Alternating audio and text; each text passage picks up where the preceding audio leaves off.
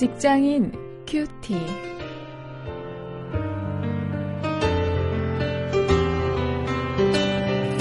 여러분 안녕하십니까? 7월 27일 어, 오늘도 어제에 이어서 직업인의 전도 방법이라는 제목으로 사도행전 26장 9절부터 23절까지 말씀을 가지고 말씀을 함께 묵상하시겠습니다.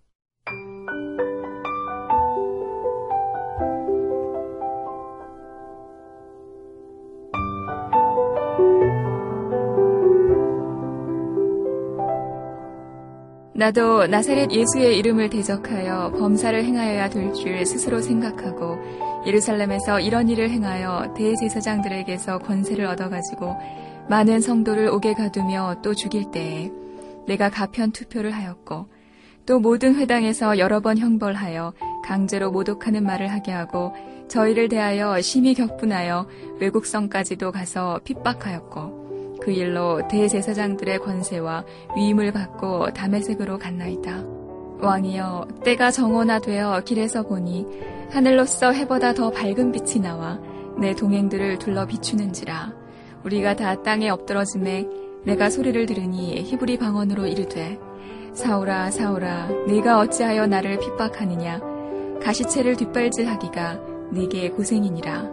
내가 대답하되 주여 뉘시니이까 주께서 가라사대 나는 네가 핍박하는 예수라. 일어나 네 발로 서라. 내가 네게 나타난 것은 곧 네가 나를 본 일과 장차 내가 네게 나타날 일에 너로 사환과 증인을 삼으려 함이니 이스라엘과 이방인들에게서 내가 너를 구원하여 저희에게 보내어 그 눈을 뜨게 하여 어두움에서 빛으로 사단의 권세에서 하나님께로 돌아가게 하고 죄 사함과 나를 믿어 거룩게 된 무리 가운데서 기업을 얻게 하리라 하더이다.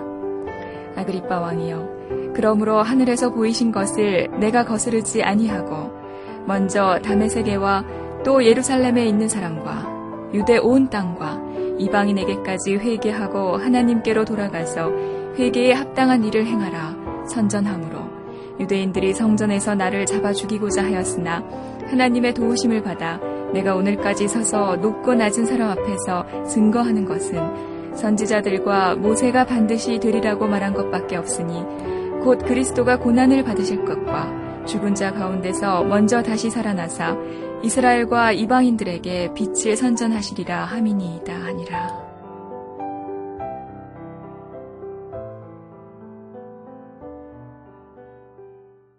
크리스천 직장인들을 가끔 만나서 그들에게 이 전도에 대해서 제가 도전을 하는 경우가 있는데요.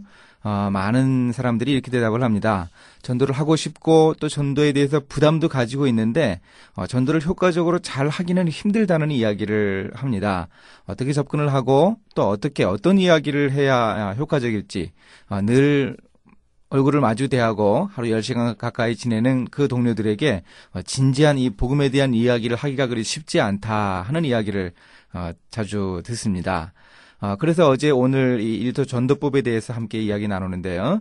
이것을 한번 잘 생각해 보시면서 우리가 일터 전도의 어떤 이런 순서, 단계를 좀 공부해 볼 수 있는 그런 기회가 될 수 있기를 원합니다.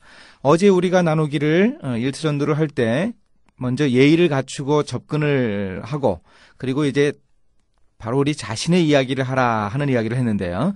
오늘은 그 일토 전도법 세 번째로요. 어, 9절부터 12절을 근거로 해서 어, 당신의 부끄러운 과거를 이야기하라 하는 것을 한번 먼저 생각을 해봅니다. 이 직장 동료에게 전도를 하기 위해서요. 우리들 자신의 부끄러운 과거에 대해서 숨길 필요가 없습니다. 이 바울이 그렇게 하고 있습니다. 바울은 자기 자신이 전에 유대교에 대해서 열심을 가지고 있었고 그래서 교회를 핍박했던 그 부끄러운 과거에 대해서 다 이야기했습니다. 스테반과 크리스천 성도들을 많이 그 죽인 일도 어, 이야기하고요. 자기가 그 증인이 되었다 하는 이야기를 자세하게 하고 있습니다.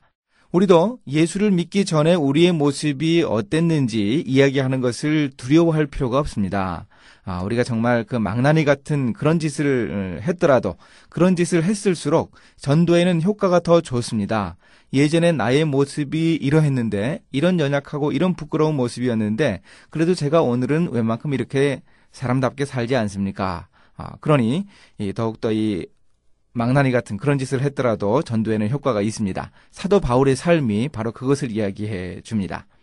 다음으로 일토 전도법 네 번째 단계는요. 예수를 만난 이야기를 하는 것입니다. 13절에서 18절을 보면은요. 바울은 담에색으로 가다가 예수님을 만났던 그 이야기를 자기의 경험을 자세하게 이야기하고 있습니다. 전에 유대인 군중들에게도 이런 이야기를 했는데 다시금 이렇게 반복하는 것은 그 사실이 자기에게 있어서 너무도 중요한 체험이었기 때문입니다. 정말 이 경험이 자신의 인생을 뒤바꿔 놓은 인생의 전환점이었기 때문에 이렇게 강조하면서 이야기하는 것입니다. 우리들도 이 전도 대상자들에게 예수님을 만난 이야기, 내가 예수님을 경험한 이야기를 할 수 있습니다. 이 사도행전에 기록된 그 바울의 담에색 체험이 세 번이나 반복되듯이 이 전혀 꾸밈 없이 우리가 주님을 만났던 체험을 어, 이야기하면 됩니다. 자주 이야기해도 좋습니다. 그 경험을 통해서 어, 우리의 동료들이 어, 예수님을 만나는 그런 기회를 얻을 수 있을 것입니다. 그리고 마지막으로 일터전도법 다섯 번째 단계는 이 복음으로 마무리하는 것입니다. 이 일터에서 동료들을 전도하는 마지막 단계가 바로 이것인데요. 이 바울은 아그리파 왕을 향해서 분명하게 이야기했습니다. 자신이 증거하는 것은 그리스도의 죽음과 부활이라고 밝히고 있습니다. 우리가 전도를 할 때 이처럼 분명하게 복음을 전해야 합니다. 복음의 핵심으로 접근에 들어가야 합니다. 자기가 예수를 만난 이야기를 하면서 그 예수께서 바로 나를 위해서 죽임당하셨고 그리고 사흘 만에 권능으로 부활하셨다 하는 사실을 분명하게 이야기하면서 어, 도전하는 것이 중요합니다. 그 후에 우리 동료가 예수를 믿느냐 믿지 않느냐 하는 문제는 전적으로 하나님의 뜻에 달려 있습니다. 우리가 이렇게 복음을 전하는 것 그것은 우리가 분명히 해야 할 일이고 어, 중요한 사실인 것을 우리가 꼭 깨달을 수 있기를 원합니다. 이제 말씀을 가지고 실천거리를 함께 찾아봅니다. 이 바울이 아그리파 왕을 전도했던 그 전도법 다섯 단계를 우리가 차근차근 돌아보면서 좀 숙지할 수 있으면 좋겠습니다. 접근하기 위해서 예의를 갖추고 우리들 자신의 이야기를 하고 우리의 부끄러운 과거 이야기라도 서슴치 않고 하고 내가 예수를 만난 이야기를 하고 그리고 분명한 복음으로 마무리하는 것입니다. 어, 이런 순서를 우리가 잘 어, 숙지해서 우리 동료들을 전도해서 어, 함께 신앙생활을 할수 있기를 원합니다. 이제 기도하겠습니다. 하나님, 직업인은 저의 전도지는 우선적으로 일터입니다. 이 사실을 분명하게 제가 깨닫게 도와주시고, 일터에서 우리 동료들을 전도할 수 있는 힘을 주시고, 지혜를 주시고, 용기를 주시기를 원합니다. 예수님의 이름으로 기도했습니다. 아멘.